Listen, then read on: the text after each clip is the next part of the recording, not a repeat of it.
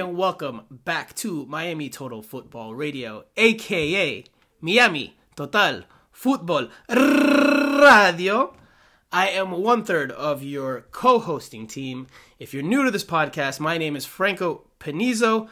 Joining me are the traditional two Jose Armando and Steve Brenner, also known as PS5 Jose and El Primo. Guys, we haven't spoken since late November. We took a bit of a hiatus. I traveled to Europe. My computer also got busted, which is why we couldn't do that last podcast that we promised before we went into the off season. My computer got damaged because of uh, a humid backpack. Had to take care of that as well. So we've been gone for a bit, but it's good to have you guys back on. Good to hear your voices, which we'll do in a second. So I'll start with you, Steve. How are you doing? How was the the break? How was the off season for you? I'm very well, mate. Thanks for uh, having having us back on, and uh, yeah, hello to everyone. Uh, yeah, I didn't. Well, I was covering some cricket in the off season in Florida, of all places in Lauderhill Central Broward Stadium. I think where the uh, strikers were played at one point. Um, Ireland versus USA. USA actually won the first game, which was awesome. Their be- biggest ever win, and then pretty much the rest of the tour was scrapped because of COVID, uh, which wasn't good. Uh, but I have also begun a burgeoning career on a Football Manager 22, uh, just to keep that soccer fix. I'm currently lead, second season leading Ajax uh, to glory, but uh, it's pretty immersive and very. Um, I've been channeling my inner Phil Neville for for weeks now, and I'm not doing too bad. So that could go any type of way depending on how people want to interpret that. But Jose, how are you doing? Jose, how are you doing? Happy New Year! Uh, it was I saw you recently celebrated and and had a good time. It was your birthday, so how are you doing? How has the start of 2022 come for you? Well, uh, it's it's been great. It's been great. It was a great birthday late in December. Um, but but I've been waiting for for the season for the MLS season, and, and I was excited towards the end of the year because I knew, you know, with Christmas and and the holidays, the turnaround, uh, you know, it, it was not going to be like what we're used to. You know, waiting until February for preseason. We're just a few days from preseason, so I'm very excited. Um, also, you know, the one thing that I um, I'm very happy about is to moving on for a little while from the Miami Dolphins. I'm not very happy. I've been covering them throughout the last two months. Well, well, I've been covering throughout the entire year, but mainly during the last two months after the MLS season ended, and I'm not very happy with them sending back home my dear, my fo- my your compatriot, yeah, your compatriot. Brian Flores, huh? Brian Flores. So I'm not very happy about that. I'm ready to move on to MLS and Inter Miami. You're ready to move on to the other football, the better football. Just kidding. The real, the real football, right? I'm not kidding. That's that's the truth. The real football. That's why we're all here. Uh, so, for all the listeners out there, if you have not left us a review, we ask you and we implore you. That's all we. That's all we ask is to leave, leave us a review, whether it's five stars, four stars, whatever you think we deserve. Please leave us a review. It helps us out tremendously. We are the number one Inter Miami podcast out there. We are the most listened to podcast, but to continue to grow this podcast and to do a lot of the ideas that we've discussed during this off season that we want to implement this year to bring you more content, better content, we need those reviews. So if you could just leave us a review, it takes it'll take you literally 10 15 seconds. We would greatly greatly appreciate it. But switching gears to something Jose touched on and that's why we're here is to talk about Inter Miami, which has gone some significant changes, undergone some significant changes this winter probably more than even those those on the inside expected or anyone even on the outside. It, it, didn't i did not see this coming. I did not see this much of a, of a roster overhaul. It's been a complete complete reset but we're going to dive into all that. We'll talk about rodolfo pizarro. We'll talk about blaise matuidi's, matuidi's status going forward. He's still on the roster We'll talk on a lot of different things, Lewis Morgan, the players they've signed, etc., etc., etc. So let's get to it because there is a lot to talk about. I imagine, based off the Q and A uh, session that we have in store for you guys this week, I can imagine it's going to be a jam-packed episode. So let's not waste any more time. Let's get to it.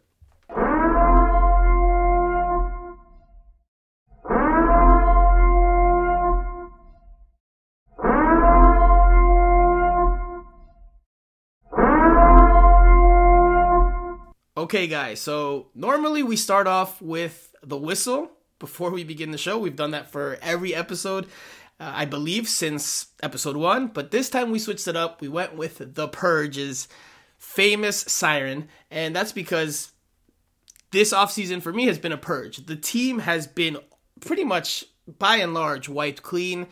A lot of places, excuse me, a lot of pieces have moved on or will be moving on, and there've been new pieces brought in, but not that many. It's led to a lot of questions. Steve, I want to start with you. I want to hear from you.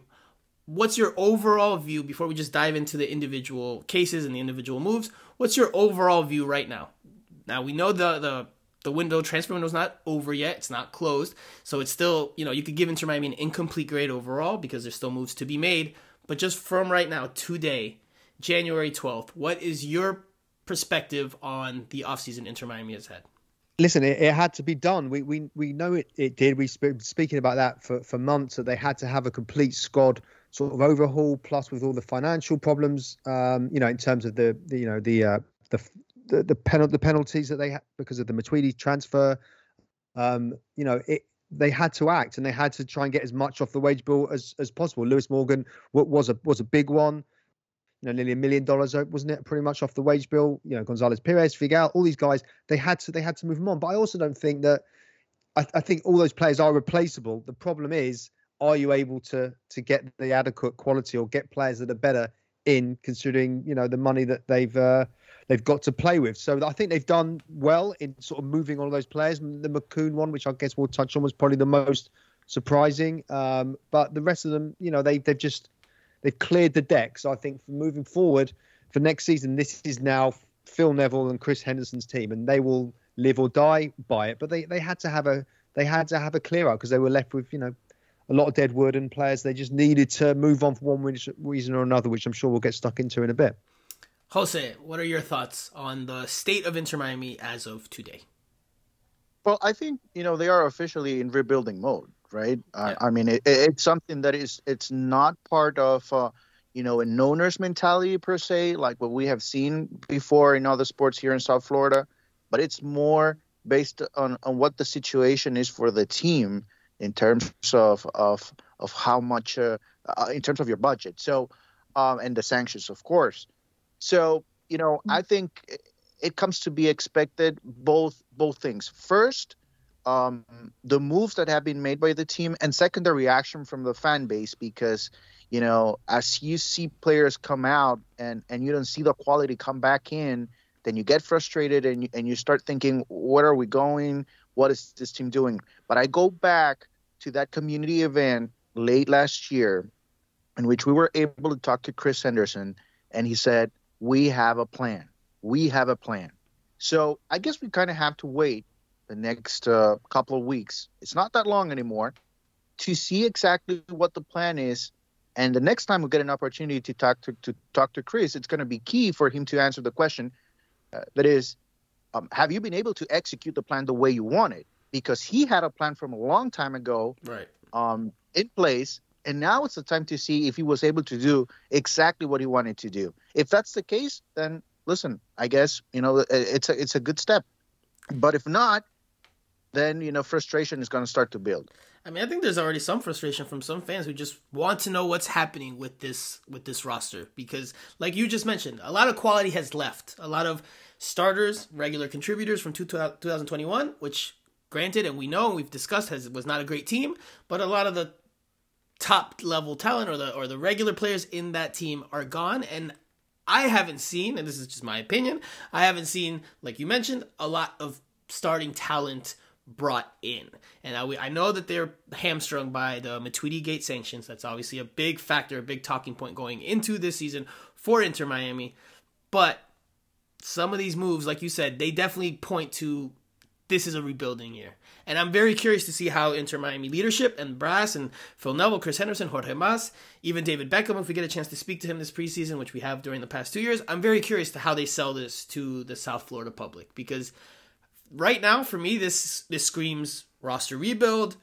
This is this is going to take time. I don't think they're going to as of right now. I don't think they're going to be gunning for a top three, four seed, like they said last year during uh, around this time in preseason when Jorge Mas said that was the, the goal, being a top three seed in the Eastern Conference.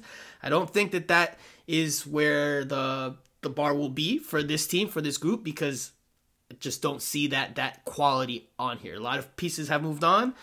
Couple more pieces are expected to be moved on, and the players that have come in are either relatively young or have not been all that productive in MLS or elsewhere. So we're going to see, or haven't even been tested. So we're going to see how things unfold. Again, there's still moves to be made. If I had to give it a grade, it'd be an incomplete. Just, just still some things to, to be finalized here before the start of preseason, which is January 17th. That is next Monday. Inter Miami has been holding voluntary workouts over the past couple of weeks. Players that are in market have been going and working out, but official preseason begins next week on Monday, and I do believe we will have an opportunity on that day to speak to some of the protagonists on this team and and get an idea of what's the mood, what's the state of Inter Miami heading into the start of preseason ahead of the beginning of the campaign here in 2022. I have to make sure I get my year correct. You know, there's always that overlap from one year to the next where you still think it's the, the previous year, so I have to make sure I get my 2022 correctly. Let's let's start with the one of the biggest names that moved on this offseason. And that's Rodolfo Pizarro, we have had contentious debates here, heated debates about. Here we go. here we go. The Pizarro Fan Club still, still alive. No, we, we, still alive. We've got to start with him. Let's start. Let's start with him because his move. Not only is he a DP, of course, but his move brought about some questions. I reported that I had heard he would not open up a DP slot, even though he was departing on loan to Monterrey.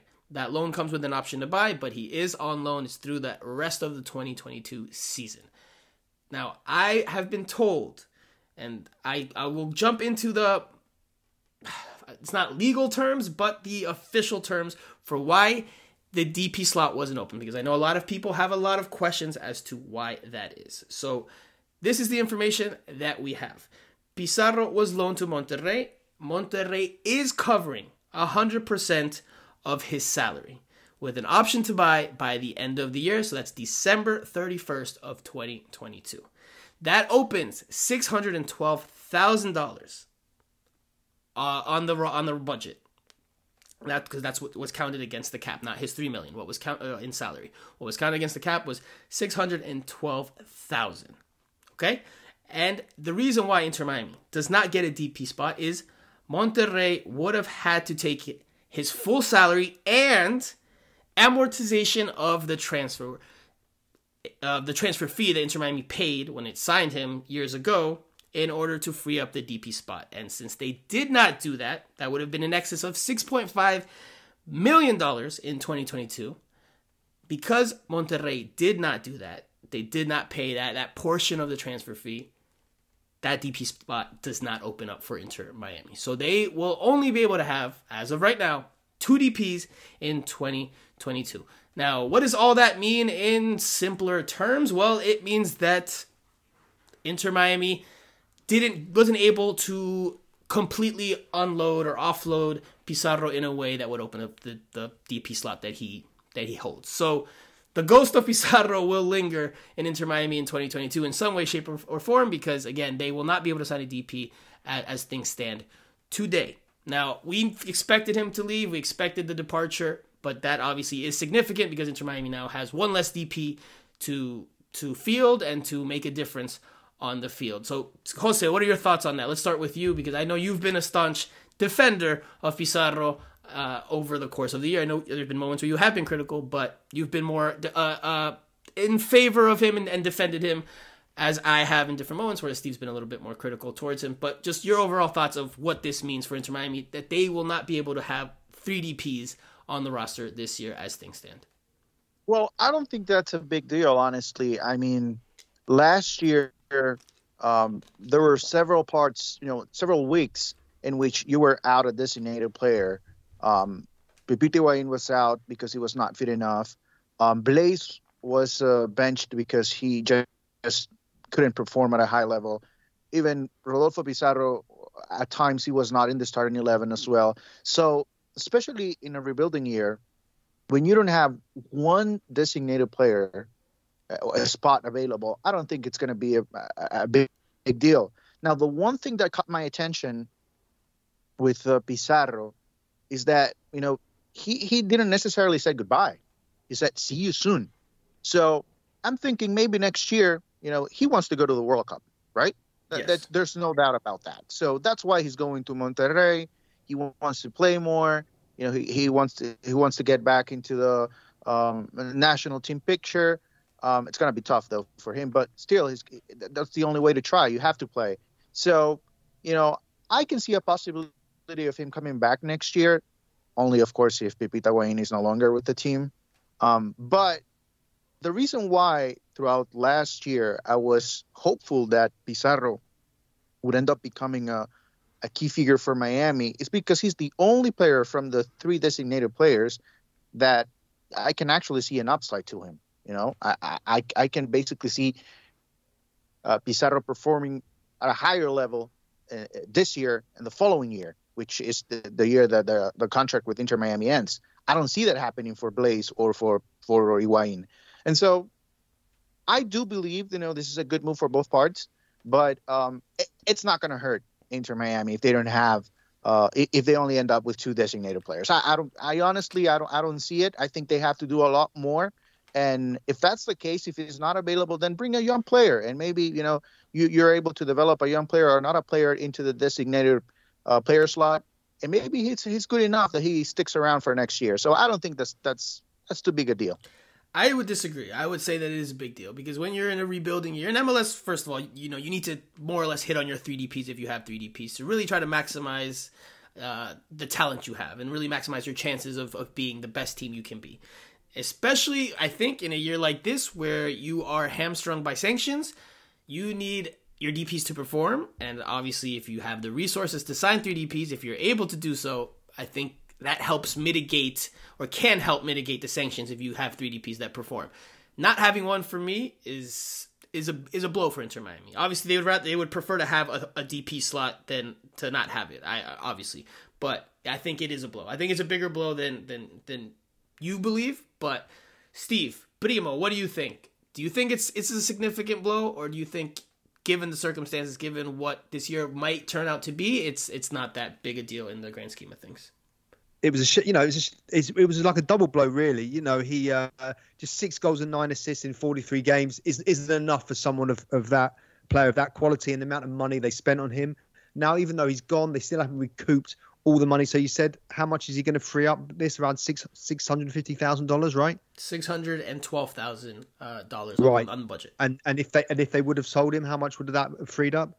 It would have freed up the same amount but they wouldn't have his salary on on the books so that's a blow considering everything we've gone on about the financials that they couldn't have got all that money, you know, get the money off the wage bill or, or whatever. But yeah, I was actually speaking to someone the other night um, uh, uh, who, who, was at the club last year, and they was we were talking about Pizarro, and he, and he just sort of said, you know, from his perspective, he loved Pizarro. He said he was brilliant in in the locker room. He was great around the club. He's a great player. He obviously turned on in training, you know, a lot. We just didn't see it, you know, enough. And of course, we know now that you know it, that him and Higuain just couldn't play in the same team. And if it's going to have to be one to go, then it was going to have to be Pizarro. You know, I think this guy also also made the point that Pizarro needs to come in and have a team built around him. Right. I guess they tried to do that in the first season, but right. it didn't really it didn't really happen for one reason or another.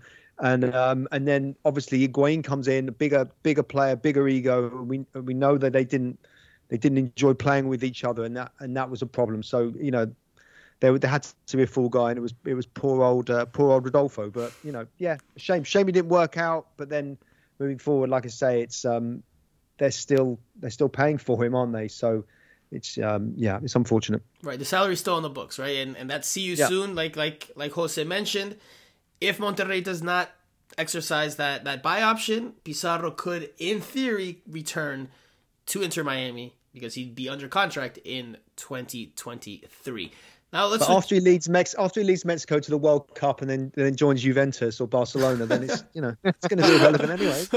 there's there's the there's the El Primo wit that obviously we've all been missing. We need more El Primo wit in our lives. It's, it's, no joke. It's, it's, that's seriously going to happen. Honestly, trust me. it happened in your football manager, I imagine. Okay. Could do. Well, let's let's touch on the other DP, and I'm going to start. I'm going to go back to you here, Steve, because I know that you've heard some things about Blaise Matuidi and his status with Inter Miami. The Miami Herald reported, Michelle Kaufman, our, our esteemed colleague, reported that he's likely done with Inter Miami, that he has probably played his last game with the team, that he's likely on the way out. But I know you've heard some things. There, there's a club interested. What can you share with us? Because all as of right now, all I've heard is that he's not in these voluntary trainings. He's not uh, taking part in them. He's working out on his own in his gyms or wherever he is. But what have you heard about the club that is interested in potentially acquiring Blaise Matuidi this year? Yeah, Troy, Troy, the the French club have, have shown have shown interest. They're they're they're they're in Paris, like northern Paris, I think. So, uh, you know, Matuidi's family was certainly from Paris, so that would be that would be handy for him. Um, but there hasn't been anything anything concrete. But it kind of, you know, if they can try and get some interest in him, which they clearly they have got some, then it's possible they could move him on. I think having missed out, having still having to pay Pizarro's you know wages, they can move Matuidi on. I think that would be huge for them. But um, as of as of last week, there was no real real update on that. But um, we should we should hopefully know sooner rather than later about that. But I mean, he wouldn't be able to move to France. He'd be in limbo, wouldn't he? Because obviously, the I guess the the, well, the transfer window's open now, isn't it? So he could he could yeah he could go, but uh, that closes at the end of end of this end of this month. So we have to wait and see. I imagine, and I don't know if you have this information, but I imagine they wouldn't look to tr- acquire him via a permanent transfer unless you know Inter Miami and Blaise Matuidi mutually agree to part ways, and Blaise Matuidi becomes a free agent, and then he can sign with Troyes on his own. The only other alternative I see is another loan, which we've seen a lot of this this offseason from Inter Miami. Do you happen to know which one, or not yet? You haven't found that that information out. No, no, I'm not sure yet. I'm, okay. I'm working on it, but I would have thought that they would want to try and try and sell him. I mean, it. But they're not. They're not uh, Troyes isn't paying. For, Troyes is. I mean, I can't imagine any club in the world is going to pay for. Uh, how old is he now? 35, 36 year old midfielder who's on the downside of his career. I can't imagine that they're going to pay for him. If they're going to acquire him, and this is not information I have, this is just supposition, my my speculation on the outside. Just just trying to put it all into perspective. I imagine they again. I'll reiterate what I just said. They either Inter Miami and Blaise Matuidi mutually agree to rip up his deal, which runs through this year. They mutually agree to, to part ways. Blaise Matuidi becomes a free agent, and then he's free to sign with Troyes. No, no transfer fee required. Or if that's not the case, then Inter Miami just loans him out for I don't know the six months, the year, whatever they're looking to do, uh, and Troyes can acquire him in that manner. I just don't see a transfer fee coming for a, a midfielder who over the past years hasn't shown all that much, who's at a more advanced stage in his career. Just I don't see that see that happening. Jose, what do you think about that? What what scenario do you think could be more likely? Again, we're just speculating now. This is not information. Part that Steve said was information, but now at this point we're, we're speculating. But what what do you think would be better for Inter Miami? Just a, a clean break, or is just getting him uh, off the roster, off the loan, opening up the the the budget hit like with Pizarro? Is that just the most important thing at the end of the day? Yeah, well, listen, I think it, it's a different situation with Blaise, just uh, because you know he's late in his career. Um, he probably wants to go home, and um, um, I, I, think if you were to ask him, um, not necessarily in a press conference, but just having a conversation with him um, about his time in, in Inter Miami, uh, I think it, it, started okay, but you know, as months went by, uh, I think it was a struggle for him, and I think he knows that. And um, and and maybe it's if he wants to continue playing, you know, maybe this is not the league for him. So you know, I think that could be interest interest in in both uh, sides, Inter Miami and Blaise, to you know just part ways and and, and move on. You know, the, the different the difficult situation that Inter Miami is in is that you know almost everybody knows um, that you know uh, they are in trouble you know, if you see reports, and we'll talk about, you know, um, Gonzalez Pirez and, and Figal um, later on, but, you know, everybody in in Argentina is talking about it. You know that Inter Miami is in trouble, and, and they, they want to get rid of this player. So everybody knows that. So this the the negotiation process it's it's complicated right now. And so, but but but in the in the Blaise Matuidi situation, I think you know it's it's it's an easy outlet. Part ways, move on, and just you know, Blaise continues his career someplace else, and not within the physical uh, Major League Soccer style of play, and maybe he finds a room someplace else, and and, and I think he, he he can he can do that in France. So um, that would be great for for Inter Miami. There's no doubt about that. You know, just getting rid of of Blaise and and having the designated player spot. Um, I, I, think that, that, that can be good. Now, don't expect a, a, huge name to come in just because right. Inter Miami has a designated player spot. Don't don't come talking to me about Luis Suarez or stuff like that. But you know, host is, host is not here for that. Host is not here for some Luis Suarez transfer talk. yeah, just just expect a player that's in, in a better situation that's going to come and compete and help out the team. Okay, so let's let's switch gears because you, again you touched on you keep beating me to the punch there, Jose. But let's touch on some of the other players that have moved on. Let's touch on Leandro Gonzalez Pirez. Let's touch on Julian Carranza and let's touch on Nicolas Figal. Now, Figal, as of today, is on the roster. Reports have him linked with a move to Boca Juniors, the famed Argentine club. I expect that that will come to pass. LGP goes to River Plate, his boyhood club, the, the team that he started his professional career with. He's on a two year loan with an option to buy. Two year loan is, is, is a lengthy, lengthy loan. I don't think I've seen one of that length before that's at least been predetermined. You know, sometimes someone goes on a loan for a year, they do well, the team wants to bring them back, and they bring them back for a second year. But I, I don't think I've ever seen, I could be mistaken, but I don't think I've ever seen a two year loan just off of rip like that. It does include an option to buy, but I don't think we'll see Leandro Gonzalez Pirez in an Inter Miami jersey uh, again. But that's just my, that's a my, huge my upgrade, by the way. That's a huge upgrade for LGP and for Figal if he if he ends up with with Boca. That's a huge upgrade. Like honestly, like going from Inter Miami to River Plate and Boca Juniors. I mean, come on, that that's that that has to be a dream come true. I mean, it, it's, right, they're the two. They're the two biggest clubs in Argentina. The two biggest clubs in Argentina, and, and and two of the biggest in South America, and two of the biggest in the world. Absolutely. I'm really surprised by that, honestly. And and listen, the only way that I see both of those um, guys coming back, it's it's just in this scenario in which they don't see the field for a minute during the entire 2022 season. Other than that, I think just for them having the opportunity to get back and you know compete at a high level, especially River Plate, I don't know. I, I think that's an upgrade. I don't know. What do you think, Steve? No, of course. What moving from from into Miami to River Plate? Of course, yeah. So River Plate's one of the biggest, most well-known clubs in the world. I mean, yeah, it's a huge move that he probably was never going to turn down, and he could probably do a decent job there. My knowledge of Argentinian domestic football isn't, isn't fantastic, but I'm sure that he, um, you know, the quality's decent, and I'm, you know, he'll, yeah, I'm just like like you say, I just think it's a great move.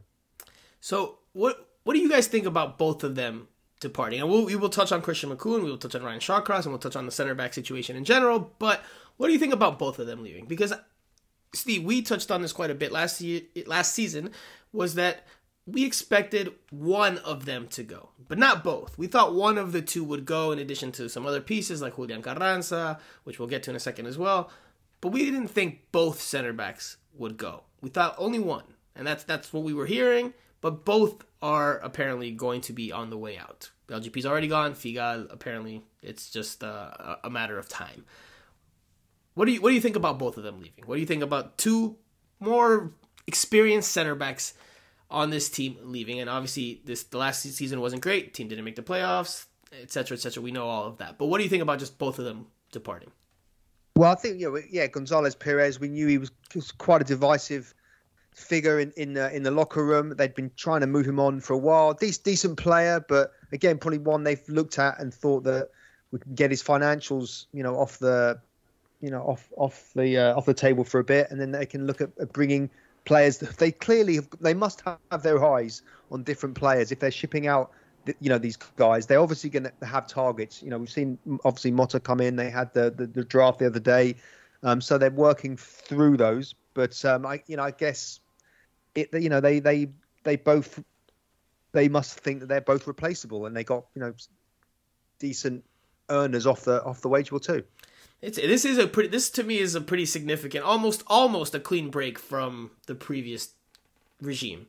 Almost. I still I say almost because Gonzalo Higuain and a few of the pieces that were initially signed on by Diego Alonso and by Paul McDonough, they're still in place. They're still around. Uruguay, man- Uruguay manager Diego Alonso. Uruguay national team manager. Uh, apparently, people come to Inter Miami and then they just like use it as a trampoline to something better, no matter what the results are, which is pretty pretty impressive. Maybe and that might actually speak highly uh, of Inter Miami. And even though the job, the, the results haven't been great, you know the stature and the status that it has as, as a high profile club, not only in MLS but around the world. You know, maybe there's maybe there's something to that. we can touch on that or explore that later later on in the year. But going back to the center backs, for me, I liked both Nicolas Figal and Leandro Gonzalez Pirez as players. They did not you know, the defense didn't look great. I know a lot of people are like, well, it's fine, get him out of here. We weren't great. It wasn't good. But I thought they were two solid players for the most part. Did they have their mistakes?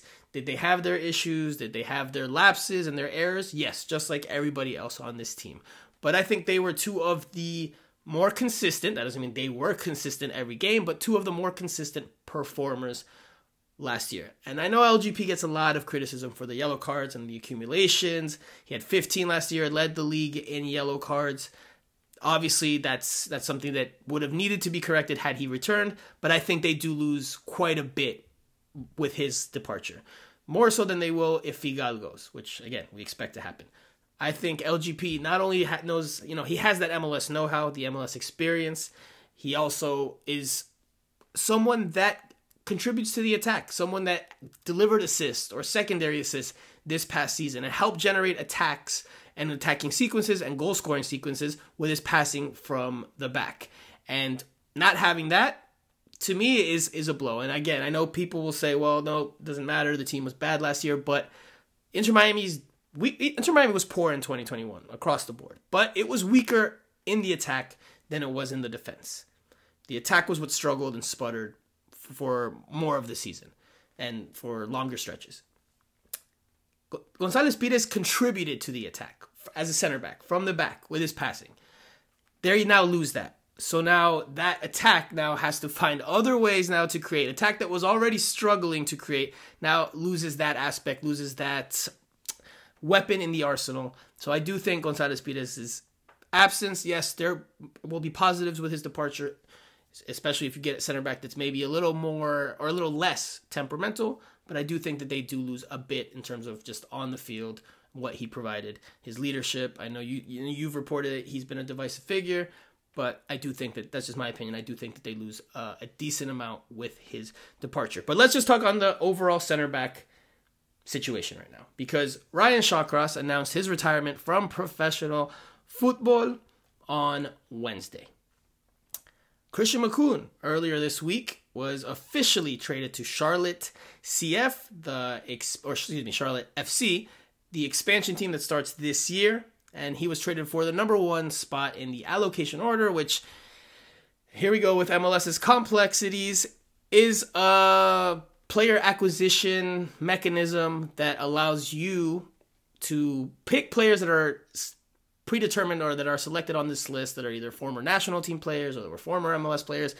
There's a lot of details in there, but there's a, there's a there's a list of certain named players that if they return to MLS, they have to go through this allocation order and based on where you are in that ranking, you have dips. Now, Inter Miami's at number 1. As soon as you use it once, then you go to the bottom of the order and the next team comes up to the number 1 spot and it just that's that's my best way of describing this very complex and MLS only thing. I've talked to a lot of people in recent days after the Makoun trade about it, and everyone's always like, "Oh, only an MLS, only an MLS." Yes, it's very, uh, it's very unique. But anyway, those guys are also gone. That leaves, as of today, on the roster, Nicolas Figal. That leaves untested teenager Ian Fray. That proves fairly newcomer Jairo Quinteros, which Jose you spoke to, so you can give us some insight there. And yesterday's draft pick, Ryan Sailor. So those are the center backs Inter Miami has on the books right now. I imagine that they will go and sign other center backs. Aimé Mabika, uh, I've heard, is going to sign a first team deal, so he'll be there as well. But it's not a center back corpse, excuse me, that has a whole lot of experience, so that is very proven. Jose, what are your thoughts? I'll start with you on the center back on the center back situation. Are is it well, are, are, you are you optimistic about it? Is it concerning? Do they need to add more pieces? Do they need to add one very experienced piece, or do you think that they can get by with more or less what they have, or as what we know that they have as of today? Well, I, I don't think that I can be optimistic, but because of of you know how young most of the players are, um, and the center back position. Um, I, I, do agree though that you kind of have to sell Figal and uh, and LGP or loan them or you know just don't have it on have, have them on your team just because right now Inter Miami is selling basically everything that, that you, get that they get an offer for. Garage sale so, this way. Garage sale this way. yes, right. So I mean, I think they're in the next few days. Once we get there, I wouldn't be surprised if the first day of, of preseason we see faces that we know who they are, but the but they haven't signed with the team just yet. So you know, it's it, it's part of that plan that Chris Henderson. For some reason, I end up believing too much in this plan. By the way, I'm reflecting on my comments right now. I I don't know. For some reason, I'm believing those words from Chris Henderson. Hopefully, you know, he's able to back things up. But um, I, I do believe they they have a lot of work to do when it comes to to defense, especially because last year that was the the one thing that they did well for for a long time. They play good defense and um, with them with with Makoun out of the team, I honestly listen. I, I think he's a young talent, and I think he's going to do well in MLS. But I, I, don't see it as a big deal because Makoun. the success that he was able, the, the success came after a lot of work. I, I'm I'm not going to say he didn't work for success, but the the, the back, five in the back, the formation was a lot of help for him. Yes, you know, having people that when, when you when you commit a mistake, you, you have a teammate or two nearby that can help you out. Exactly. That was big for him, and that was part of him having a good year. And I don't know if Inter Miami saw that long term playing with Ford in the back. Yeah. So you know, I think it's a move that it's worth. They take take your chance, uh, and we'll see if it works out with the allocation situation. That's that's the other part of it. That that's what how people are going to judge that move. So uh, it's complicated. Right, but they, have to have somebody in mind, right? They have to have someone in mind. If they traded yeah. for that number one spot, there's somebody on that list, and we could speculate as to who. I haven't heard any names, but there has to be somebody on that list that they either like or that they know somebody else wants and that they can flip that they can potentially flip that that allocation spot via trade to somebody else for more allocation money and now we're getting into all the MLS mumbo jumbo and the different terms and words and get, get all confusing but Inter Miami, def- I definitely believe they have a plan here. They didn't just get the number one pick just for having its sake. There's definitely something behind uh, this this trade, and I, I will agree with you. I do want to hear Steve's take, but I do agree with you 100%. I believe I said it last year on the podcast. Christian Makoun was the most improved player for Inter Miami in 2021. Make no ifs, ands, or buts about it. No qualms. He was the most improved player for Inter Miami in 2021. But I 100% agree that he is a better center back in a five man backline than he is in a four man backline because he has more space to cover in a four man backline. And anytime I've seen him in in situations, or I won't say anytime, but a lot of times that I've seen him in situations, and this is just my analysis, in which he has to cover more space, he struggles. Not necessarily the best in, with his positioning, doesn't take the necessarily the best angles to close down to close down the spaces or close down the attackers, and he does struggle. And I think part of that is what led Inter Miami to making this move. That look, he's he's got some upside to him. Uh, he's he's blossoming. He's growing in his role with the Venezuelan national team. There's a lot of good things about him, but going forward, do they really see him as someone that can contribute in terms of what their plan is and how they view things going forward? Because again, maybe the five at the back isn't something that they, they want to stick with long term. This is a team that we know from the start has talked about being attack minded and free flowing soccer, etc., etc. And you don't normally play five at the back. Normally, you don't play five at the back if you're trying to instill that. I don't think we will see that this year, given everything we've talked about. But I, if that's the longer term plan, then you know maybe Christian Makoun just didn't fit in it. I know it took a lot of people by surprise. Steve, did it catch you by surprise? And do you think it's a it's a blow, or you think it's manageable for Inter Miami? No, I mean, listen, I, th- I think it's it's definitely manageable you know, I'm, I'm told that they're still paying for one of those salaries, if either Figal or, or, or Gonzalez Pirez, but they've cleared another one off. So that that obviously freed up some money. Um, yeah, I mean, it, it, just depends on what I'm told. Also that they're going to announce probably about four players this this week, and hope to get at least another two in. So that's six players coming in. Now it just depends on who they bring in. We're not sure the names right now. They're keeping the cards close to their chest, but um, let, us see who who comes in. Then we can make a decision on whether or not it was a bad bad call to let, them go initially. But if I'm if it's right what I'm being told that they're so uh, that they're they're going to be very busy in terms of bringing people in this week, then um, we'll have to see see what happens, see who they are. Okay. Well, before we touch on the players that that came in, let's let's quickly touch on the other players that left. Julian Carranza was sent to Philadelphia on loan, and in, in exchange, Inter Miami got a draft pick, which is kind of weird because if you're sending someone on loan, I don't know why uh, you're being compensated if it's a loan. It's not a trade, right? So if it's being announced as a loan, why didn't Inter Miami get a pick? I, you know, I that's curious. But all right, he's he's gone to Philadelphia. Lewis Morgan was traded to the New York Red Bulls for a ton of allocation money. Those, that was one of the biggest and one of the earliest moves Inter Miami made this offseason. Another move was the trade of reserve goalkeeper Dylan Castañeda to Atlanta United for versatile veteran Mo Adams, who happened to be in London during well, I was in my Euro trip and I was in London. He happened to be in London. We did not cross paths, but I thought that was that was just an interesting note that he was he was in the same city uh, abroad than that, that I was in. But of those three, Steve, which one is the biggest one. I mean, it's not the biggest one, no, because we know Lewis Morgan's the biggest one. But which one of those uh, do you want to talk about? Let's just go. Which one do you want to talk about? Lewis Morgan, Julian Carranza, or you know the introduction of Mo Adams via the trade of uh, of Dylan Castañeda?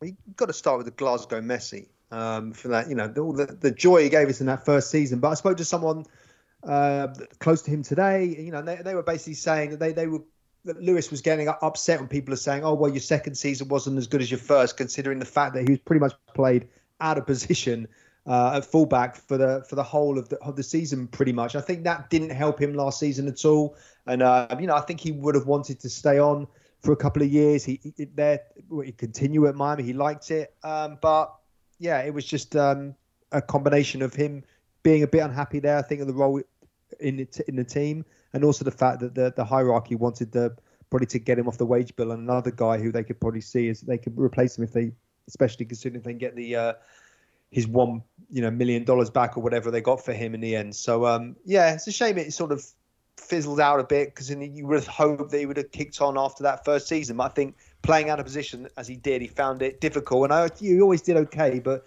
just no end product because his role changed and that didn't help him um, so yeah, and I think you know going to Red Bulls is an attractive proposition for a young player, considering their links with with Leipzig and, and in Austria as well, Red Bull Salzburg. So um, you know he's buying into that that sort of organisation, so to speak. So I think it's a, it's a good move for him.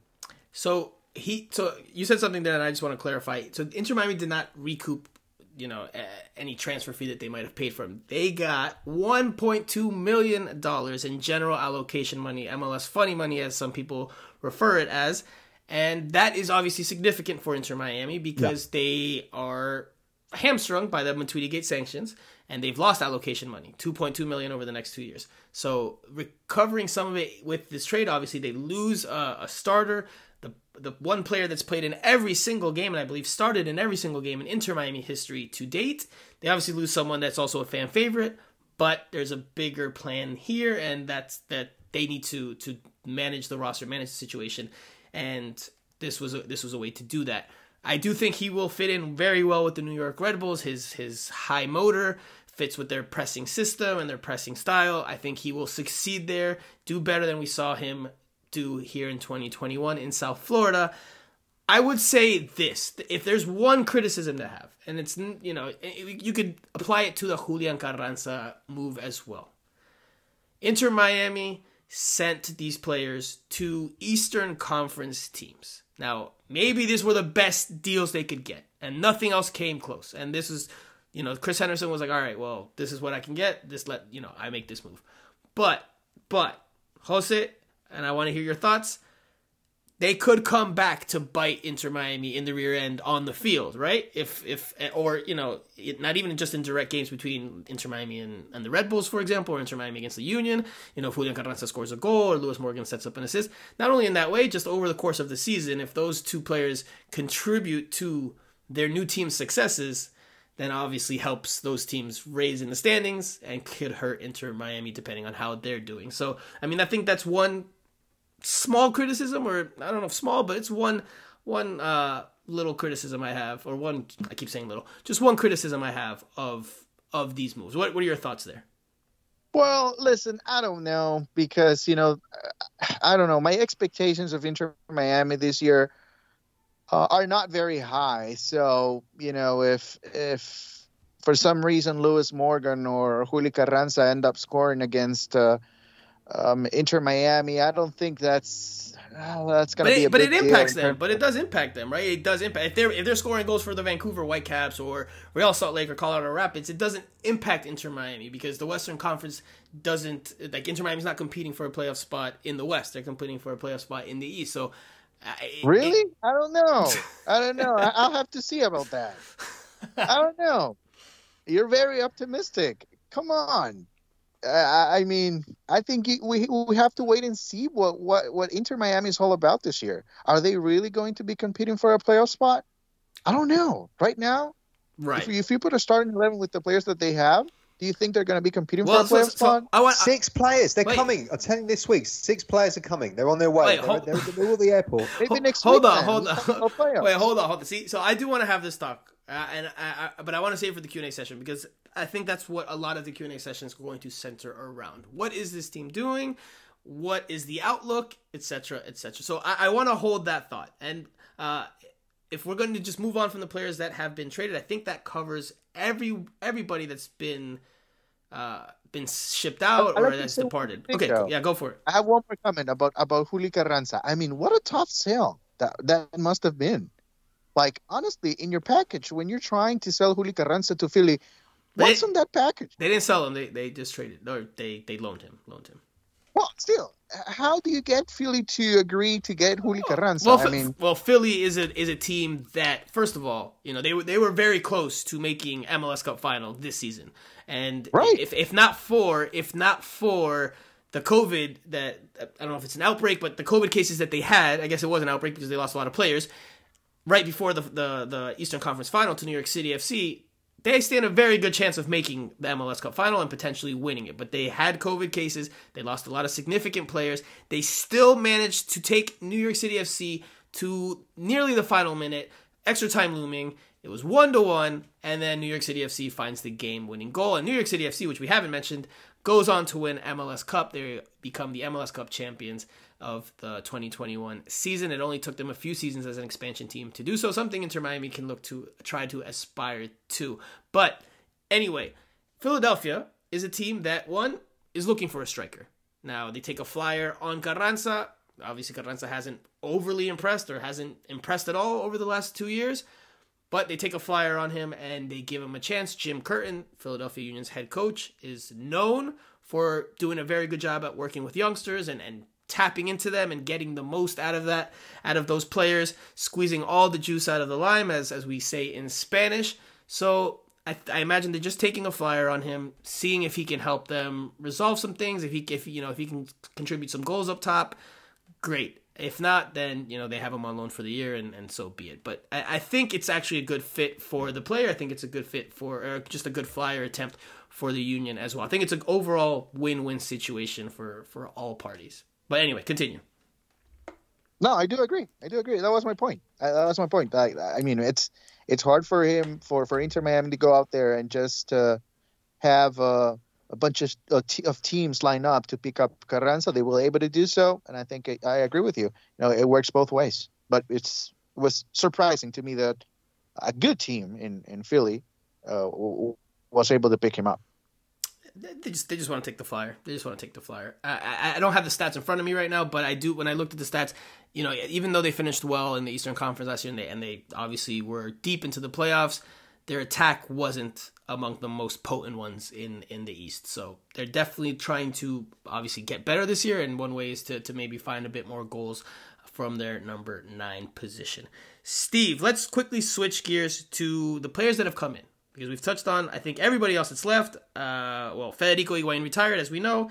Indiana Vasilev's loan expired. I don't know, uh, Jose or Steve. Have you guys heard anything about whether he'll be back or not? Uh, Steve, Steve might have the pulse on this one since Indiana Vasilev has connections uh, over there in the UK. I think Vasilev has gone gone back to Villa, hasn't he? Is that correct? Uh, well, I, I, mean, I've been hearing some things that they might be expecting him back, but I, you know, I, I don't have that concrete, so you know, take that with a grain of salt for now. I, I, and, uh, I have heard there's possibility that he does return. Yeah, and Still. just with Ryan Shawcross, you know, apparently he was told that um, that he wasn't really going to feature too much, you know, next next season, and he decided to sort of call it a day, really. So, um, yeah, that was a shame he didn't work out, but injuries sort of didn't sort of destroy the end of his career, really, which is a shame. He was never the player that he was, but yeah, so that was that situation. Okay. At the start of the offseason, this was, you know, one of the first bit of news that came out. These were the options that were declined just to just so we can be all encompassing and thorough here on this return pod. Uh, George Acosta, Ventura Alvarado, Dylan Castañeda, Jay Chapman, Sami Guediri, Kelvin Leerdam, John McCarthy, Josh Penn, Patrick Seagrist, and Victor Ulloa all had their options declined. Now, some players were dealt, like in Castañeda's case. Ulloa was resigned. He will be back in 2022. One of the few loan holdovers that is still here from the opening season, from the very start. He's, he returns for year three. Brek Shea was also out of contract. He is reportedly expected back with the team. I don't think that's surprising. I think he's versatile and can give you enough as, as a, as a bench option, occasional spot starter that you know he merits that inclusion. So not not surprised that either of those return, but everybody else is on. Oh, actually, that's not true. George Acosta sources told me, is expected to take part in this preseason camp, and there stands a good chance that he makes the the team, the first team, and can contend for minutes. So. Other than that, everybody else has either moved on or is moving on. Jay Chapman just signed, I believe, earlier today with Dundee United. Kelvin Leerdam latched onto the LA Galaxy. Uh, I know there's still some players that are trying to figure out their futures. Ventura Alvarado, I think, I believe, went back to Mexico. Uh, but there are other players like Sami Guediri, John McCarthy, and, and others that are still looking for uh, for uh, a new club. You know, they're in the next chapter of their of their careers. So those are players that have left. Those those are a couple of the players that are that have come in or that are returning. Shea and Ulloa. Other signings, like you mentioned earlier, Steve, Jean Mota was was signed. Number eight, central midfielder, Brazilian. Will will play alongside Gregore, I imagine, in the center of the park. Will take Blaise Matuidi's spot. Uh, other players that came in, Ariel Lassiter was acquired via trade from the Houston Dynamo. He scored zero goals and had zero assists. He's a winger. Didn't score and didn't assist in 2021 on any goals, but I think his addition has more to do with speed and stretching, stretching the field, and Inter Miami trying to add more uh, yeah, just more pace to the to the squad and more more uh, physical traits, more uh, yeah, just more speed. It's the best way I can put it right now. Uh, Inter Miami also. I think the best thing is it. sorry, I was going to say the best thing is Jay Chapman swapping Miami for Dundee. Um, it's going to be absolutely freezing in Dundee. It's not like Miami. Well, he's Canadian, so he, he's he's you know he'll be I'm sure a little True. bit used to it, or his his blood will be uh will be okay. I imagine. The other the other player that was acquired via trade was Bryce Duke of LAFC.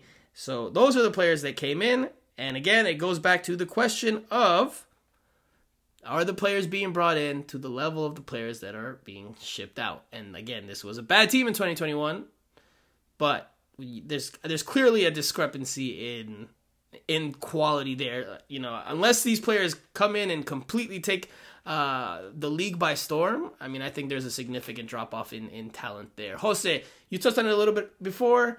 Anything you want to add about the players that have so far been brought in? I know Steve is reporting here on Miami Total Football Radio. Five to six players will be brought on uh, or uh, this week, but anything you want to add there, Jose?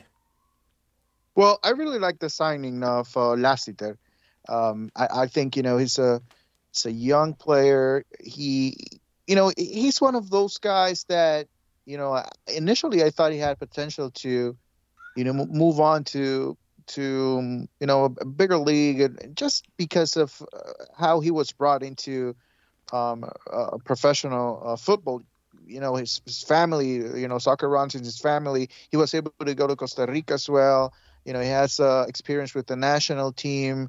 So i think this could be a very important year for him. I do believe he has the talent to be a starter in mls but you know it remains to be seen how much help he's able to get. And and how can he connect with with Higuain? As we all know, that is something very important in Inter Miami. Steve, to close out this very long segment because we've pretty much just summarized the whole uh, off season or so far to date.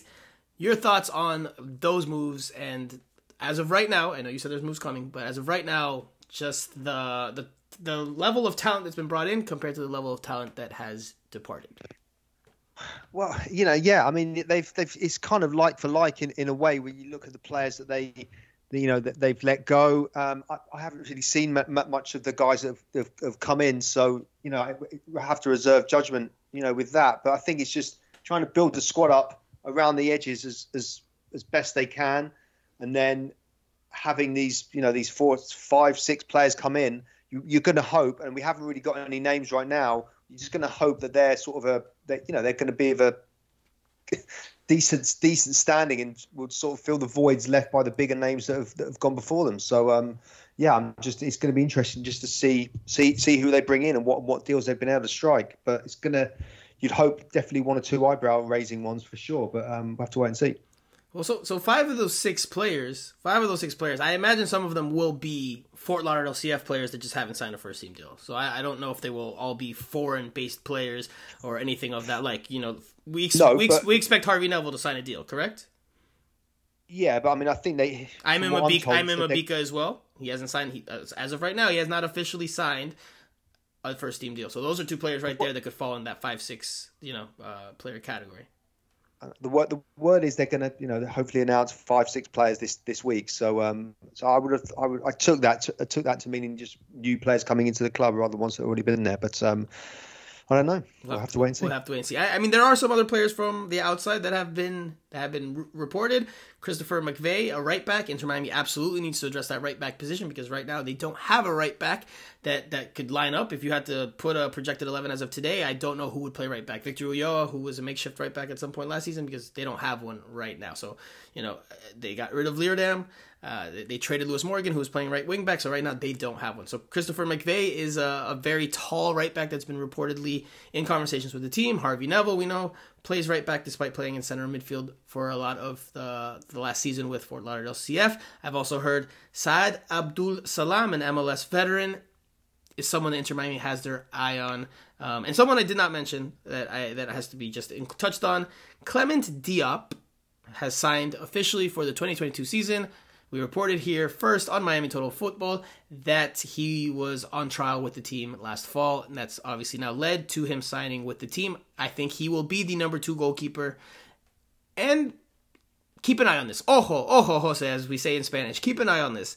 Nick Marsman suffered an injury at the end of 2021 in one of the last games, or the penultimate game, suffered a, a knee injury.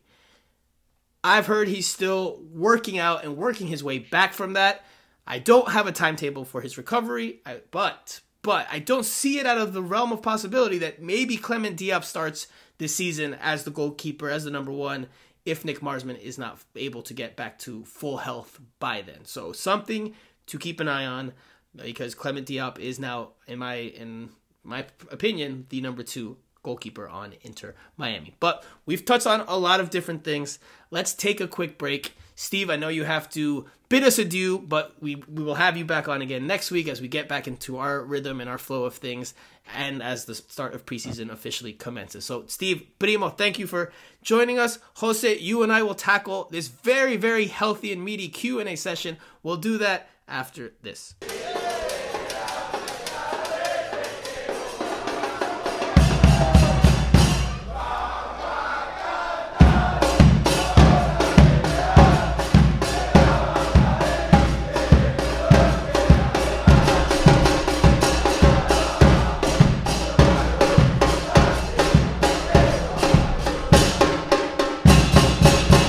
Okay, guys, it's time for the first Q&A session of 2022. And Primo has left the building, but PS5 Jose and myself. We are going to answer every single question you have for us or that you guys submitted for this week's episode because obviously we haven't been on in a bit and uh, there's been a good bit of time that's passed and of course a lot of questions uh, from your guys' end. So let's start with a few of them that are similar and I'll read them all first and then we can just kind of address them because again there are some very similar questions and we'll start with Mr. Joshua who says blunt, uh, bluntly what the hell is Inter Miami doing?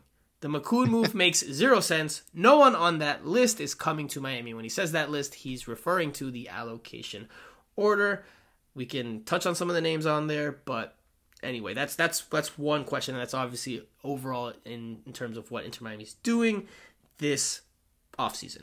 Another one comes from Don Cafecito. Is it a masterclass from Henderson the way he unloaded players, or did he cut too deep? That's that's another question again about the overall state of the offseason. Next, uh, another question Fighting Herons. How would a lineup of Higuain and 10 15 year olds from the academy fare in MLS this season? Asking for my friend Phil. So, again, another question about the overall state of Inter Miami.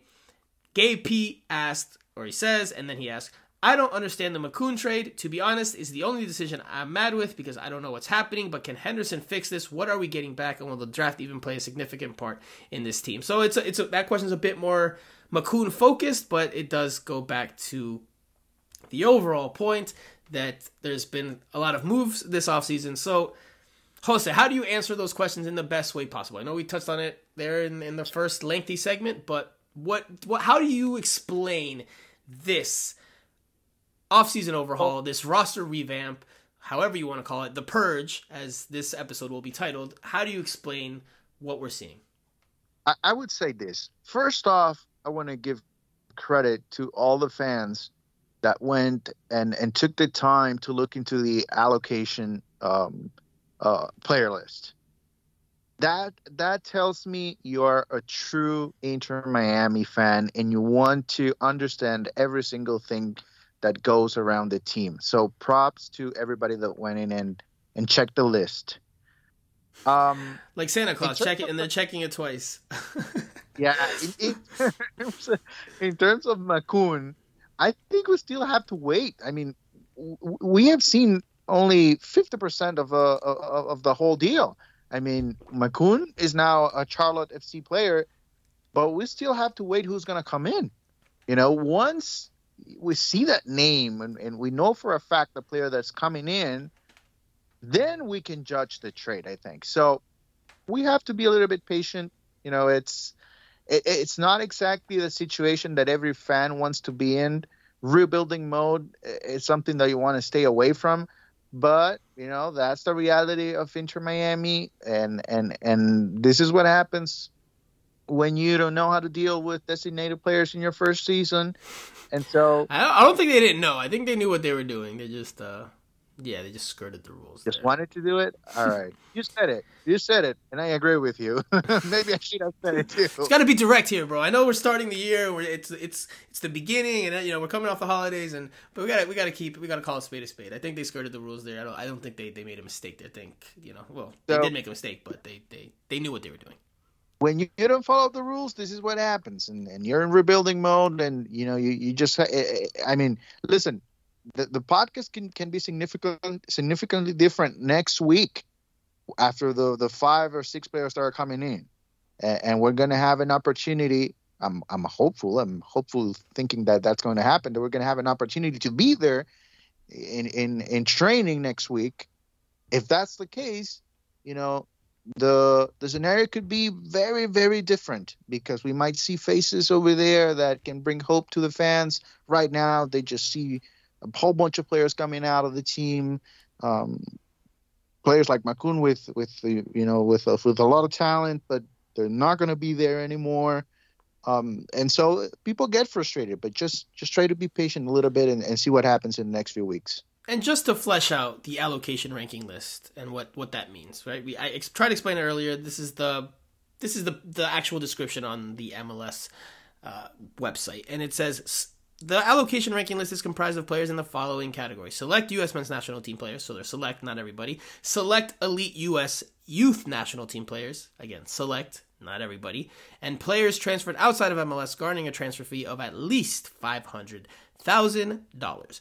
So just I'm not going to go through the entire list. You guys can see it uh, on MLS's website, but some of the names on there, just for example, some of the players that fit that cat or those categories are players like Tyler Adams, Miguel Almiron, uh, Caden Clark, Alfonso Davies, Alberth Elis, Kyle Larin, Gonzalo Piti Martinez, Matt Miazga, Michael Murillo, and you know Josh Sargent, Jefferson Savarino, and you know Hector Villalba, DeAndre Yedlin, and Yoshimar Yotun. Those are just some of the names on there. I, I, gave probably more names than than I needed to, but that gives you an idea of the type of players that are on there. They're players that have made an impact in MLS or that were sold at a at a young age um, for a, for a significant transfer fee. So. I imagine again, Inter Miami has their eyes set on somebody, or that they plan to trade the number one pick for more allocation money because they clearly are trying to rack up on that given the sanctions that have been have bef- have fallen on them or that they've been hit with. But going to the overall point, right now I do have concerns about the direction of the team this season.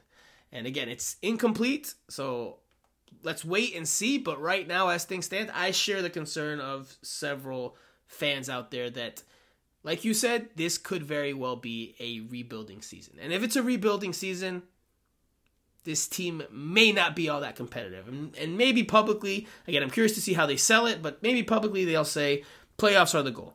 Playoffs are the goal, and we want to, you know, play some of the youngsters and, and develop them, etc., etc.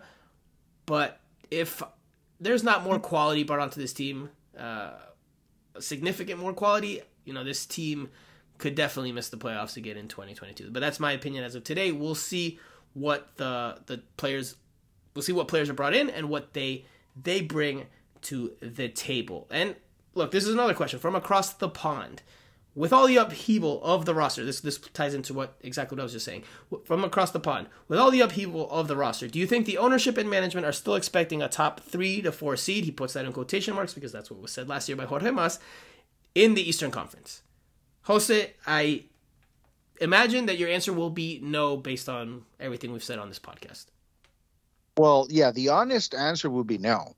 But, you know, I, I have a lot of trouble believing um, that, uh, believing Jorge Mas in some of his statements because, you know, he, he tries to be optimistic and and um, well, they, they, even though I mean, they, they, they you know they're they have an they have a, a, vested interest, right? They're they're either owners of the team or you know the, the front office are, are they work for the team, so they have to sell the image of look being optimistic. They're not going to go and say, all right, well, this is good year is going to be a rebuilding year. We're not going to be any good because that obviously will then impact how many people turn out, how many people tune in. That inf- that impacts the bottom line. So they're, they're, I don't imagine they'll say that. They they they will try to sell it in a very positive way and spin it in a very positive way. But that does not mean that the way they spin things is is the actual reality of, of the situation or what they what they really think behind the scenes.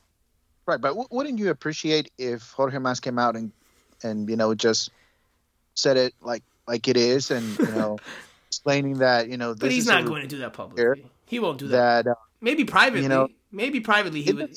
Maybe, but right. but not publicly. He's not. He, he, can't say that publicly. And I wouldn't imagine any owner to say that publicly. then you're now you're going against your vested interest, which is to make money. Right. This is still a business. So if you say, "Hey, we're gonna yeah. we're going to rebuild," that's not something fans want to hear. Right. Yeah, by, by and large, right? It's it's not a sexy yeah. thing to hear. That that means like, hey, this year is probably not going to be a very good year. That's that's how you. That's pretty much what rebuilding year means because we're starting over, etc., etc. So I mean, and he if he said it, I think it would probably catch us a bit by surprise. But I just, I mean, he's not going to say it. He's not. I, I can't imagine he says it. Maybe next week, Jorge Mas is is open and honest and and pretty transparent from the times we've dealt with him uh, not someone that doesn't share uh, a whole lot of words or, or, you know keeps his cards close to the vest. You know, he, he does he does share. situation, Emil Reese. I'm still waiting on those two weeks. Two weeks, two weeks, two weeks, two weeks. We, we heard sixty. we heard sixty to ninety days like twice last year, and obviously this was in the spring of last year, and that didn't get done. So here we are into 2022, still with questions right. about the stadium, which we will ask, of course, if and when we get to speak to to Jorge Mas and the rest of the ownership. I just think group. it's very optimistic, and at times, you know, he shows that you know he doesn't have a lot of experience managing a soccer team, a football team. So, you know, it's it's normal, I guess. So I, I would put a lot of value into what um, David Beckham has to say. It'll be really interesting to see if you know he's mm-hmm. available because he knows exactly what's going on and he understands the process that, that the team is going to have to go through. I'm curious if he speaks this preseason. I have questions if he if he speaks this preseason. You know, he has done it over the last two years, but given the state of things, I could see a scenario where he doesn't because he hasn't spoken after the seasons, right? He hasn't. That's been a criticism I've had of of him and how the team's kind of been run in, in that aspect, is because he has not spoken after two pretty poor seasons. And I fully would expect that if they had a good season, if they made it a deep run into the playoffs, or he got the, the team got to MLS Cup or then won MLS Cup final or anything like that, that he would absolutely speak. But from what I've heard, and this is information that I have heard, David Beckham, and this is not anyone that's worked on the inside close to Inter Miami knows this. David Beckham has his own PR people. So David Beckham has his PR people, and those PR people work with Inter Miami's PR people.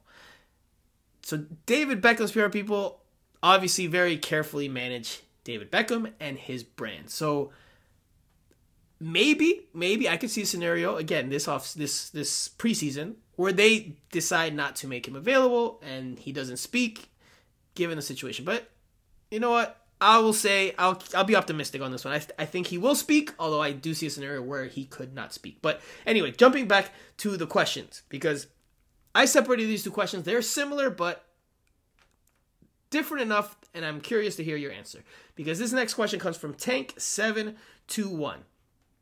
Will the squad finish last in the league? This new roster is really lacking quality and depth for now. Jose, I know the picture's incomplete. I know it's, you know, I mean, the easy answer would be like we have to wait and see. But right now is is that in the realm of possibility that this team could finish in last place given what we're seeing? Is that is that possible?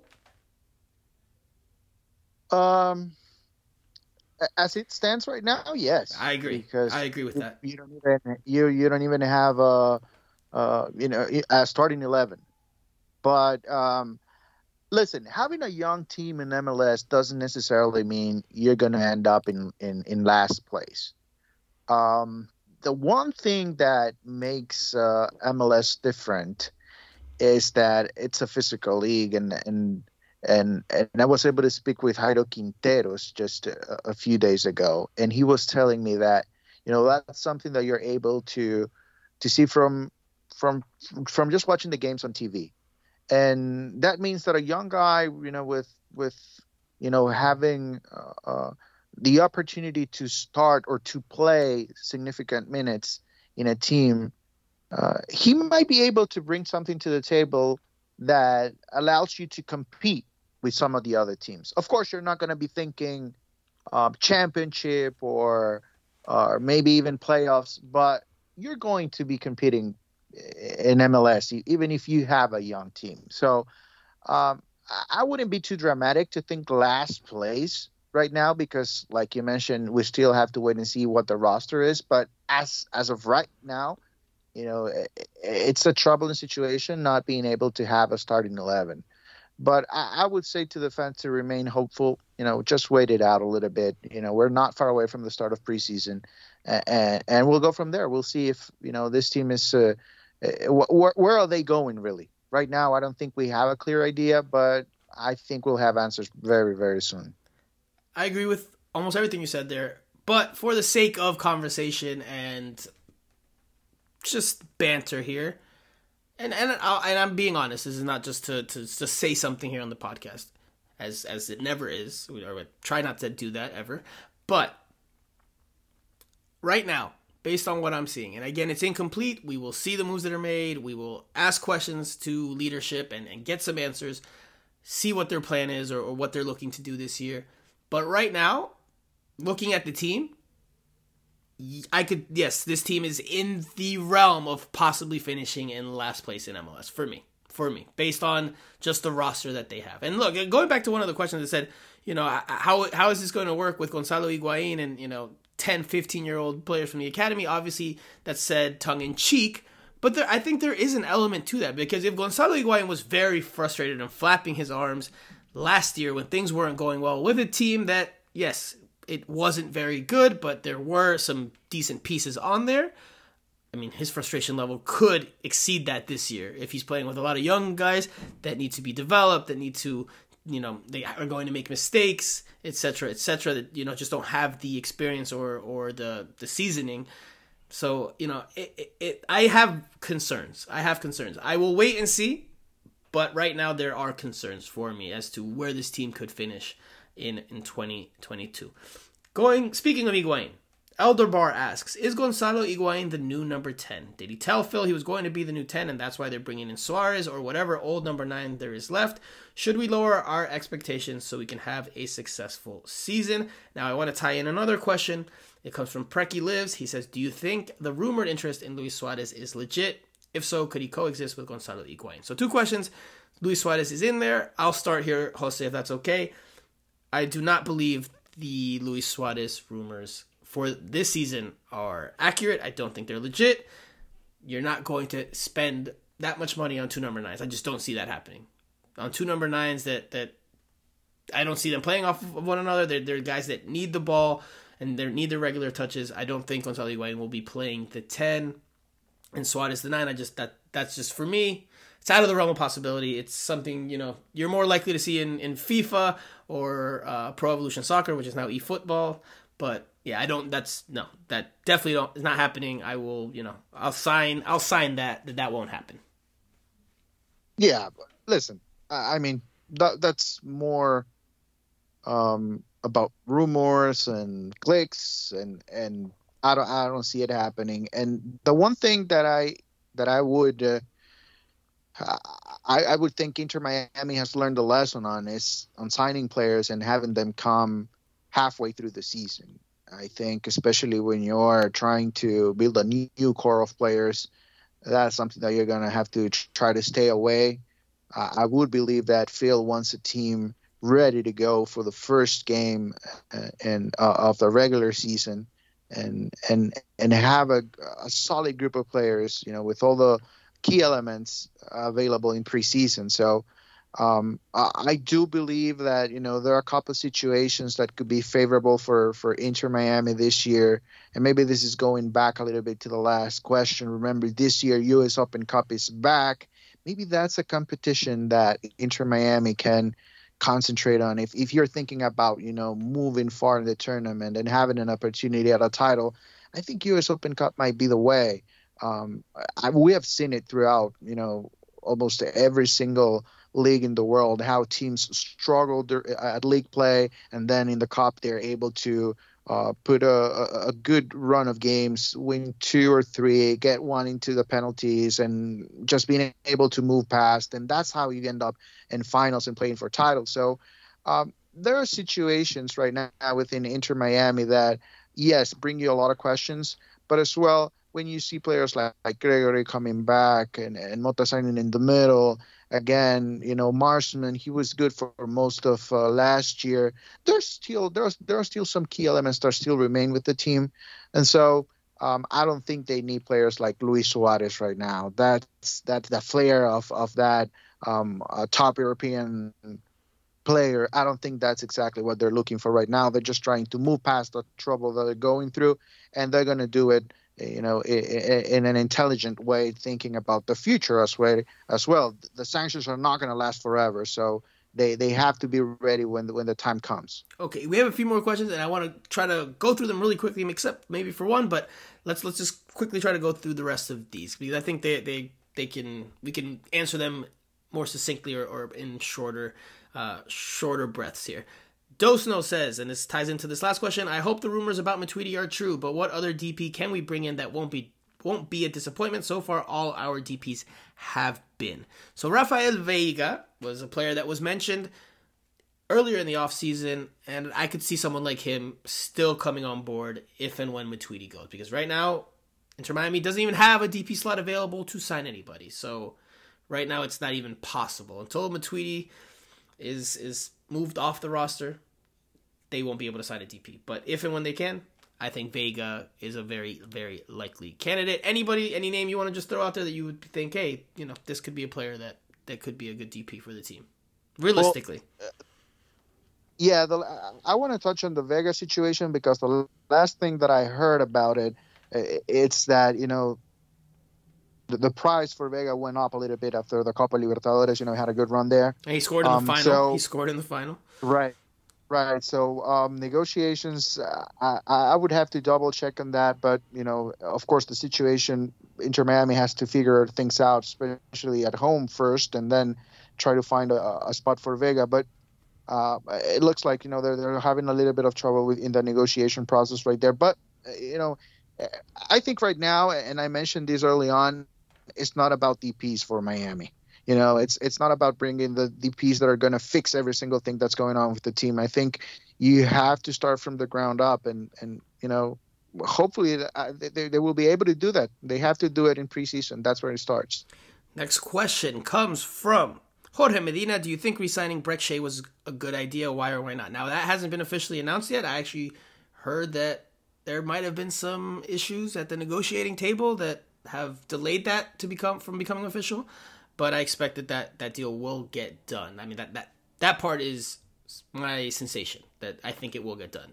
The other part is information that I've heard that there there is or there were um, some some hurdles there or some some uh they didn't see eye to eye on certain certain things. But anyway, uh, I think like I said before, I think it's a it's a good addition or a good re-signing because I think you know for a year, uh, maybe another season, two tops, but definitely for one season, he can just be a, a depth piece that starts on occasion and can can provide coverage at a uh, or provide cover, excuse me, at a number of positions. Jose. Yeah, what was the question? Do you think re-signing Shea was a good idea? Why or why not?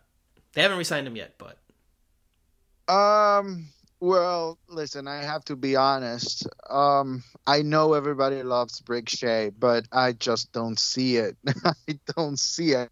I do not see it. And we have had this conversation before. We have. Franco. We have. you're not. You're not the I, biggest Brek Shea guy. I know.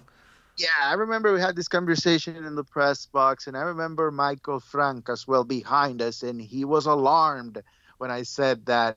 Nah, I don't. I don't know. I don't see it with Brek Shea. Um, yeah, I just uh, I, I I would give an opportunity to somebody else, a younger player, like like um, Noah I, Noah Allen, for example, the the USL player of the of the year in 2021, if I'm not mistaken. I believe that's that's accurate. I would give an opportunity to a USL player without a doubt, without thinking about it, over Brek Shea. Um, I just I just don't think he does enough defensively. Um, and and um, if you see the the what what he's able to do when he moves forward, um, I mean it's okay, but um, still it's not enough. So I, I, think he's a little bit of an in between player, and um, not exactly what I would expect from Inter Miami, especially this year. You know, if when you're trying to patch things, yeah, okay, I can see it, but not when you're trying pro- to build something but he provides cover. He provides cover at a number of positions, and I think that's one of the biggest reasons to bring him back because he he can play left back, he can play left wing, uh, and and if you absolutely but, need to, maybe put him at center back. But I, I, think he, and he has some experience. You need some experience. You can't just you can't just be a, a, team of all youngsters. But I look, I agree no, with you, and I'll I, center back. Come on, Franco. You cannot it, put center back. in an emergency situation with his height, well, you know, like hey, they were in an emergency situation last year. I mean, they didn't play him there last year, so maybe not. But left left back and left wing, he can cover two positions there on that on the left flank. He's left footed. He provides some height and has scored off of uh, off some crosses. So I think he brings enough, and if if the numbers are right, then I think it I think it works. And I will correct myself from before. Uh, Noah Allen was named the USL Young Player of the Year in 2021. That is a homegrown. He's a he's a South Florida player, teenager, 17 years old. and he is a left back. So one to keep an eye on, if not for this season, definitely for the future if you're an Inter Miami fan. Two more questions here, and then we wrap this up. And this tweet came with a picture of Pulisic when he attended an Inter Miami game last season. It says Pulisic to Inter Miami is just about confirmed with that move for the top spot of allocation order, and this picture of him watching a home game confirms that, right? Right? I know Villalba was seen, he's talking about Hector Villalba, was seen posing in Inter Miami gear on Instagram before. Any other players with connection to them who are on the allocation list? So clearly there's intrigue and there's there's question as to who they might sign. I haven't heard anything with regards to that. I mean, you know, going for like just this is just me talking out here now. Like if they, if they were to go for a center back because I still think they need another body there, you know, Matt Miazga's probably too uh, still too young to bring back right now. He probably won't come back to MLS at this point in his career, but you know that bringing a center back, you know, using that spot for a center back could be something that they do. Maybe not. Uh, you know, I, I personally am really, really, really, uh, and this is not because I'm Peruvian, although you could say that it is, but I'm a very huge. I don't know if fan's the right word, cause, uh, but I like Yoshimar Yotun's game. Peruvian international. He played for Orlando City. He's a free agent right now. He is on that list of, of allocation players. He's a very good number eight. Obviously, Inter Miami signed Jean Mota, so I don't think Yotun will come here. But if someone like Orlando City is reported to be after Yotun and you want to flip that to them, you know, then then I think you can get a pretty penny for it because Yotun I think is is a very quality player still now, even though he's he's above thirty. Uh, he's still very good with the Peruvian national team a great link between the defense and and the attack and just the way he distributes the ball and moves it. Very technical player. So uh, that's someone that that keep, catches my eye. But you know, again, for Inter Miami, we I don't know. I don't know. I don't know if there's any name on there that stood out to you that you're like, hey, they should go after that guy, Jose, or, or was there at all? No, no. Honestly, you know they have ways to go with with with the situation and having the the first spot in the allocation order. Um, I'm guessing, you know, they're they're still roaming around and see what what's what's the best uh, decision to be made for for Inter Miami, whether they want to trade that or or uh, what exactly they want to do, unless you know, which is also a possibility as well. Um, they already have a player in mind, and maybe they're under negotiations, or or or sometimes you know deals come through, but they're not announced until later on. Um, maybe that's the case, but as of right now, you know, I think it's only a matter of days until we get into um, uh, talking reality and, and and who's in and who's out and and what what is it for Inter Miami during preseason and talking about goals and and and how many minutes uh, X um, a player will get. You know, it, it's it's I, I know there's anxiety and and there's frustration as well from the players that are leaving the team, but I I do believe things will turn around quickly in, in a week or so and and it's going to be completely different. I think next podcast um, um, we're, to have a, a, a better a glance of, of what Phil thinks about this roster and Chris Henderson as well, and and maybe we'll get to talk to Phil as well and and see what what the plan is, just so that we can explain with the knowledge that we have of the players. Uh, what exactly is the team looking forward into into the 2022 season? Last question. Roberto Rivadeneira. This is a two tweet question. That's why I saved it for last. Since season one, defense has been our vulnerable position. I wonder if Inter Miami has any strategy to reinforce that position. It seems as if they are only interested in trying to score goals. What good is it to score a goal if the other team has easy access to our goal? You build the team from the defense, then you take care of the rest. Look at Nashville; they are a defensive team and has have been that has been a successful strategy. Anything you want to add there, Jose? Anything you want to say there to address that that final question? Um, well, yeah, I don't I agree. Don't I don't agree that the defense has been the, yeah. the most vulnerable part of this team. I disagree with that. I agree that you want to build from the back to front. That's just you know in soccer terms and just you know how a lot of people view the game. A lot of people think that you start building from the back to the front and through the spine, which again goes center backs, center midfielders, and and striker, maybe an attacking midfielder if you play with a ten. So that's that's Yeah, normally how people want to construct a team. But that's No. but that's not how MLS does it, right? MLS because they want to. I, I don't think that's the case in MLS. Right. I don't think Well- that's the case in MLS. In MLS, everybody goes for the striker. Correct, correct. know, it's it's the I- other I way mean- around. It's the other way around in MLS because MLS wants to sell goals and wants to sell action and wants to say, "Look, our soccer's exciting." Because maybe the average American that sees a 0-0 game or a 1-0 game with very little goals doesn't think that's exciting. So that's I mean it's the biggest reason why there's a DP rule and why almost every single team in the league and over the history of the team the 95 plus percentage of DPs have come in attacking positions because Right. you don't see you don't normally see DPs at center backs or goalkeepers. There are then- exceptions here or there but not not but not often. MLS likes the Zlatan Ibrahimovic, Carlos Vela, El Tráfico 5-4. That's what MLS. I mean, hey, I- who doesn't like a good 5-4, man? You know, who doesn't like a good 5-4? But it, it's clear that MLS I don't know. I like a good 5 4 occasionally. Not like- no. You don't, you Maybe I'm old school. I don't, or I don't know, but you know, I I like to see good defense at times. Oh, of course. And, I uh, didn't say make a. I don't want to see a five four game every every weekend, but you know, once in a while, you see a five four. You see a, a, a game that just breaks loose and and you know tactics go out the window and and there's just a lot of goals. That, that's it's fun. It's, it can be entertaining, but again, once in a while. If games are like that every week, then then Maybe know. once once or twice a year, maybe. I yeah, don't know. that's fine. That's fine. I, I, can if- agree to that. The Tráfico with with with Zlatan and Carlos Vela was like every single time five four, three two.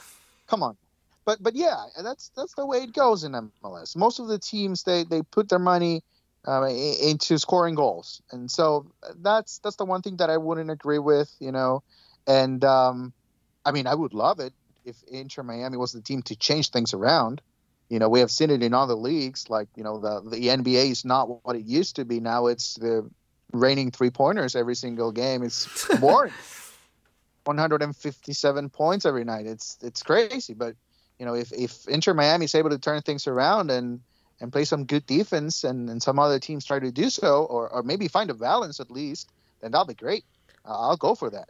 Yeah, I would say to just to answer the question more more specifically because we went on a little side tangent there is that again I agree with the idea of building a team from back to front although that's not how MLS does things so MLS builds from front to back just it's just how it is in MLS and you can criticize it or not whatever however your viewpoint is but I do agree that Inter Miami needs to improve the defense. I, again, I will re- reiterate. I do not think the defense has been the most vulnerable line on this team. I think the midfield has been very, very poor with its inability to not only keep the ball, which also helps you defend and not have to be under constant pressure all the time and always having to put out fires, which again, it's it's it's it's all of it. It's a total thing. But the midfield has been weak up top hasn't been great either. We talked a lot about the goal scoring woes in 2021. So for me, the defense, and this might be shocking for a lot of people to hear, but I think the defense might be the strongest line on this team, or has been the strongest line on this team for the first two years in change. And obviously, defense hasn't been all that great. So that just kind of tells you the story of how things have gone during these opening two years. That does it for a very meaty and healthy Q&A session. And, you know, we, we want, I know it's long, it's been long and this has been a long pod. This is probably going to break the Miami Total Football Radio record for longest pod ever, but we wanted to answer every single question and do so as thoroughly as we can, as we always do, because we obviously have been gone for a, a long time and you guys have a lot of questions and you guys obviously chimed in and, and, and gave us the questions, which we appreciate. So thank you guys. We will not take another hiatus like that. We will be back again next week. Jose, any final thoughts? It's been a long pod. We've said a lot of things, talked about almost everything. Anything you want to add before we put a bow on this show and move on to the start of preseason next week? Well, no, I, I mean, I think we said it all. It's it's uh, it's been a lot of fun, but um, I, I just want to go back to, you know, uh, the understanding of, of the situation that the team is is on right now. You know, there there are restrictions, there are sanctions, and and you have to push through them, and it's not an easy process. So you know, as a fan, you have to be patient right now and and and there's still a lot of talent and and and, and the one player that um, I, I think has an opportunity. Uh, it's Edison Azcona again, one of my favorite players in Inter Miami. You know, he's a guy that might end up having an opportunity this year, and he's one guy that can change things up. And he's the prime example. That's why I'm mentioning him right now because there are several names right now in the roster that maybe you're you don't know about. You're you don't even have a reason to to bring your hopes up, but maybe they have the talent. So remain hopeful. Wait what preseason brings, and then make a decision whether the moves were right or wrong and and in terms of what Chris Henderson and, and Phil Neville have, have been able to do so, far. My final thought is that I'm happy we're back. That, you know, it's it's not going to be an Inter Miami focus thing. I'm happy that we're back and that we're doing this again. Uh, we obviously, I think we all needed to recharge the batteries a bit after last season, and I did so by going to Europe for a month. I bounced around a whole bunch of different countries that I've never been to, which was an awesome experience. Uh, and I'm really looking forward to diving headfirst into this year with the same type of coverage that we've provided over the first two seasons of Inter Miami's existence. And we have a lot of plans in store for you on this podcast. I won't share it, leave it a little bit as a mystery for now, but we have a lot of plans for you. Don't worry, the shows won't be this long every week. I don't expect it to be long this long ever again, but again, we have a lot of neat things in the plans. I can't wait can't wait to share them with you guys. So that is my final thought. We will leave it there. We will return next week once preseason for Inter Miami in 2022 has officially begun, and we will dive into all that's said and everything that's not said and all the moves that are to come in that pod as well. Thank you guys again so much for listening. If you're new to the pod and you've made it all the way to this point, please give us a follow on all our social media channels YouTube, Instagram, Facebook, Twitter, everywhere.